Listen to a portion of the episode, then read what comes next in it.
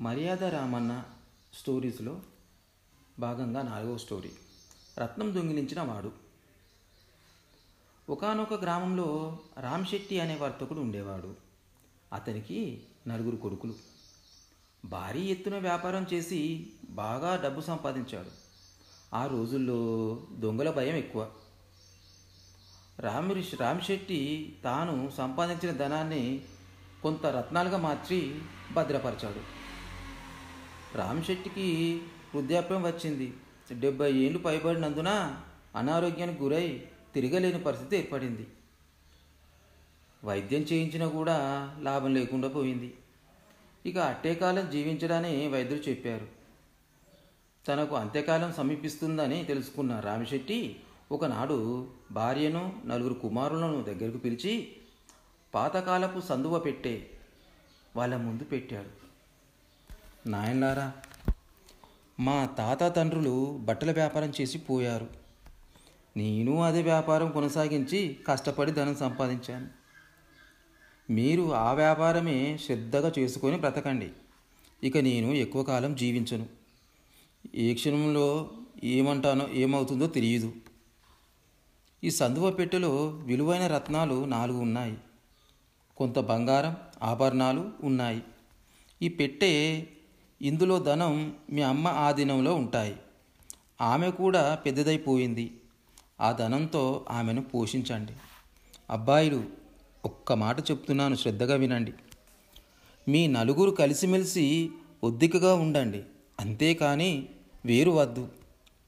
అంతగా ఎవరికి వారు వేరుగా ఉండాలనుకుంటే నలుగురు నాలుగు రత్నాలు తీసుకోండి.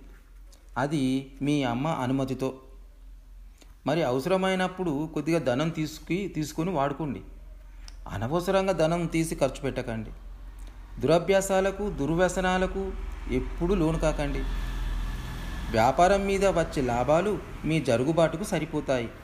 ఏ లోటు ఉండదు అని ఇది బోధ చేశాడు. అలాగేనని అంగీకరించారు కుమారులు.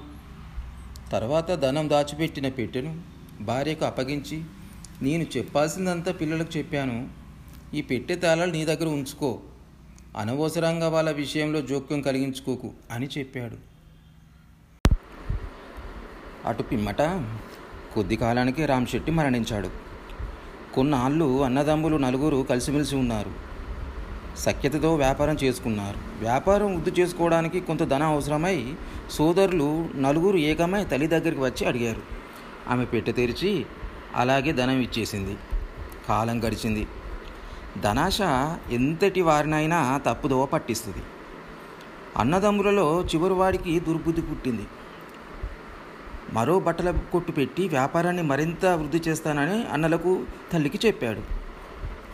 వారి అనుమతితో పెట్ట తీసి కొంత ధనం తీసుకున్నాడు.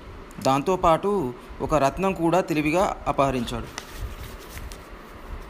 కొన్నాళ్ళకు ఆ వ్యాపారస్తుని కుమారులు నలుగురు వేరుపడి ఎవరంతటా వారు బ్రతకాలని నిశ్చయించుకున్నారు.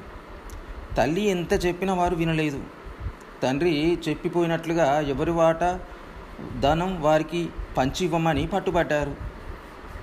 విధిలేక తల్లి తన భర్త ఇచ్చిపోయిన సందువ పెట్టి తెరిచి వాళ్ళ ముందు పెట్టి తల ఒక రత్నం తీసుకోమన్నది. బంగారం వరహాలు సమానంగా పంచుకోమని చెప్పింది. కానీ తీర పెట్టెంత వెతికి చూస్తే రత్నాలు మూడే ఉన్నాయి. నువ్వు తీశావంటే నువ్వు తీశావని ఒకరిపై ఒకరు ఆరోపణ చేసుకుంటూ వాదించుకున్నారు. మాట మాట పెరిగింది. నేను తీయలేదు అంటే నేను తీయలేదని అందరూ ఓట్లు ప్రమాణాలు చేశారు. తుదకు అన్నదమ్ములు అన్నదమ్ముల పెద్దవాడైన పెద్దవాడు వెళ్ళి మర్యాద రామన్నకు ఫిర్యాదు చేశాడు. వెంటనే రామన్న నలుగురు సోదరులను పిలిపించాడు. ఒక రోజంతా తన దగ్గర ఉండమని వారిని ఆజ్ఞాపించాడు. పిమ్మట రామన్న నలుగురిని ఒక ఏకాంత ప్రదేశంలో కూర్చోబెట్టి వారికి ఒక కథ చెప్పాడు. పూర్వం ఒకప్పుడు ఒక రాజు ఉండేవాడు. ఆయనకు ఒక్కతే కుమార్తె. గురువు దగ్గర అన్ని విద్యలు నేర్చుకున్నదామె. చదువు పూర్తయిన పిమ్మట గురువుగారిని చూసి స్వామి గురుదక్షిణ ఏమీమంటారు? అని అడిగింది. ఆ గురువు రాకుమారి అందచందాలు చూసి నువ్వు నన్నే పెళ్ళి చేసుకోవాలి. అదే నువ్వు ఇవ్వవలసిన గురుదక్షిణ అని అన్నాడు. రాకుమారి అది విని నిశ్చేష్టురాలయ్యింది కొంతసేపటికి తెప్పరిల్లుకొని స్వామి కూర కూరకూడని కోరకూడని కోరిక కోరారు. అయినా మీ మాట కాదనలేను. నా తండ్రితో చెప్పి వచ్చి మిమ్మల్ని పెళ్ళి చేసుకుంటానని వాగ్దానం చేసింది. కానీ రాజు కోపంతో తననేం చేస్తాడని భయపడి ఆ సంగతి చెప్పవద్దని ఆమెను బ్రతిమిలాడాడు. ఆమె సరే అని వెళ్ళిపోయింది. కానీ ఏం జరుగుతుందో అని అతడు భయపడుతూనే ఉన్నాడు. కొద్ది రోజుల తర్వాత తన గురువుగారి సంగతికి సంగతి రాజుకు చెప్పింది. రాజు ఉదారుడు విజ్ఞుడు కొద్దిసేపు ఆలోచించి సరే గురువుకి ఇచ్చిన వాగ్దానం నెరవేరుస్తానని చెప్పిరా అని అనుమతి ఇచ్చాడు అంతటా రాకుమారి అలంకారం చేసుకుని గురువు వద్దకు వెళ్ళింది. ఆమె అలా ఒంటరిగా వెళ్తుండగా దారిలో ఒక దొంగ వచ్చి ఆమెను బెదిరించి నగలు తీసి ఇమ్మన్నాడు. అప్పుడు ఆమె అయ్యా నేను అత్యవసరమైన పని మీద పెడుతున్నాను ఆ పని పూర్తి చేసుకుని తిరిగి వస్తాను. నువ్వు ఇక్కడే ఉండు. అప్పుడు నా ఆభరణాలన్నీ నువ్వు తీసుకోవచ్చు. నేను ఎక్కడికి పారిపోను. మాట తప్పను అని ప్రమాణం చేసింది. రాకుమారిపై నమ్మకంతో ఆమెను వెళ్ళనిచ్చాడు దొంగ. అక్క- ఆమెను వెళ్ళనిచ్చి అదే ప్రదేశంలో ఆయన ఉండిపోయాడు. అలా దొంగల బారి నుండి తప్పించుకొని రాకుమారి తన గురువు దగ్గరకు వచ్చింది. ఆయనకు నమస్కరించి స్వామి మునుపు మీకు ఇచ్చిన మాట ప్రకారం మీకు గురుదక్షిణగా మిమ్మల్ని వివాహం చేసుకునేందుకు నాకు సమ్మతమే అని అన్నది. ఆమె వచ్చి అలా చెప్పగానే గురువుకు మతిపోయినంత పని అయింది. క్షణం సేపు అతని నోటం వెంట మాట రాలేదు. లోకంలో ఇలాంటిది సంభవమా? ఒక యువతి అందులోను రాకుమారిని కోరడానికి కోరిక కోరాను.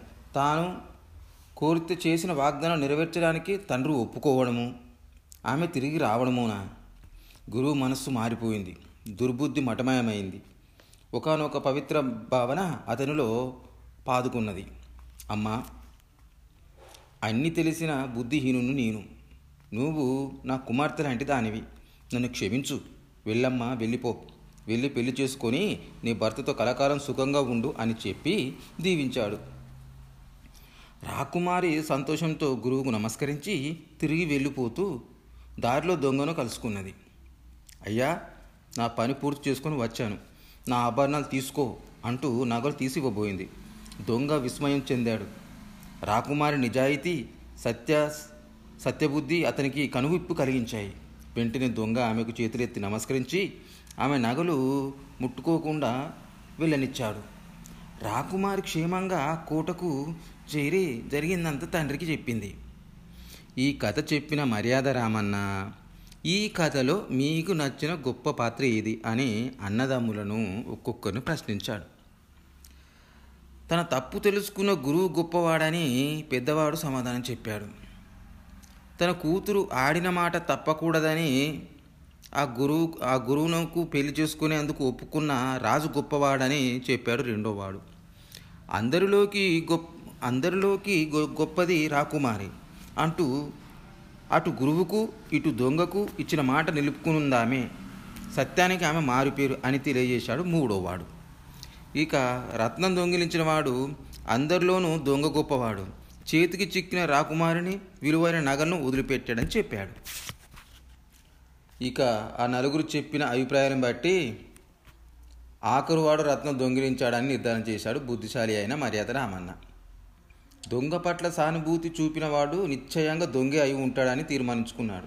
వెంటనే అతన్ని జైల్లో పెట్టి దండించమని రాజభట్లను ఆజ్ఞాపించాడు. దాంతో నాలుగోవాడు భయపడిపోయి రత్నం తానే అపహరించానని తనను శిక్షించవద్దని బతిమారుకొని రత్నం తెచ్చి ఇచ్చాడు. ఈ విధంగా అన్నదమ్ముడు నలుగురు నాలుగు రత్నాలు తీసుకొని ఎవరికి వారు వేరువేరుగా సుఖంగా ఉన్నారు. ఈ వ్యవహారాన్ని ఇంత తెలివిగా పరిష్కరించిన మర్యాద రామన్న తెలివిని బుద్ధి బుద్ధి కుశలతను అందరూ ప్రశంసించారు. మీకు గనక ఈ కథ నచ్చినట్లయితే మీ బంధుమిత్రులలో షేర్ చేయగలరు.